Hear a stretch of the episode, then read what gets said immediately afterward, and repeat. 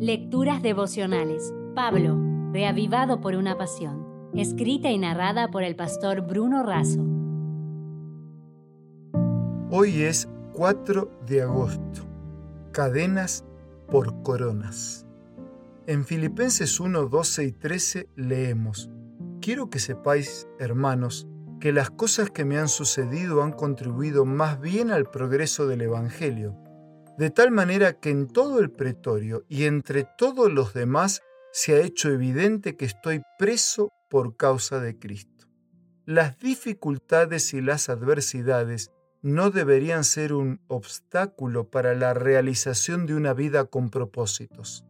El rey David fue un simple pastor de ovejas, Colón fue hijo de un operario, Cervantes fue un soldado raso y Lincoln fue hijo de un pobre leñador. Demóstenes fue tartamudo y llegó a ser el mayor orador de Grecia. Beethoven fue sordo y creó algunas de las melodías más bellas. Miguel Ángel fue frágil y pintó y esculpió algunas de las figuras más sublimes. Susan Wesley fue madre de 19 hijos sin lavadoras automáticas ni pañales desechables.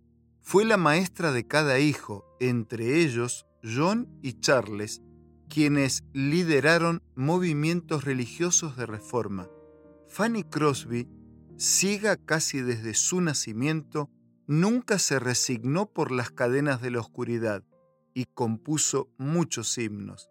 Más que impedimentos, las piedras pueden transformarse en escalones para alcanzar la cima. Pablo quería llevar el Evangelio al oriente, a Asia, pero Dios cerró las puertas y lo dirigió hacia el oeste, hacia Europa. Él no pudo seguir su plan, pero siguió el plan de Dios. A veces Dios usa instrumentos tan extraños como las cadenas del apóstol para que el Evangelio llegara a la guardia pretoriana. Dios puede usar la vara de Moisés, los cántaros de Gedeón, la onda y las piedras de David, los panes y los peces de un niño, como también las cadenas de un prisionero, para mostrar su amor y su poder e impactar con el Evangelio. El diablo encerró al mensajero, pero no pudo encerrar el mensaje. Las cadenas podían fijar las muñecas de Pablo, pero nunca su testimonio. Pablo podría estar preso como un delincuente, pero su mensaje libre y trascendente. El apóstol, lejos de quejarse de las cadenas, las consagró al Señor. Su arresto disponía que estuviese encadenado un soldado romano las 24 horas del día. Cada soldado hacía un turno de seis horas, es decir, cuatro hombres y sus familias que recibían su testimonio de fe, oración, valor y esperanza. Esas cadenas ofrecieron oportunidades únicas de testimonio. Pablo no se preguntó por qué estaba en cadenas, sino para qué estaba en cadenas. Pablo se regocijaba en lo que Dios haría en lugar de quejarse por lo que Dios no hizo. Querido amigo, cada uno de nosotros tiene sus cadenas.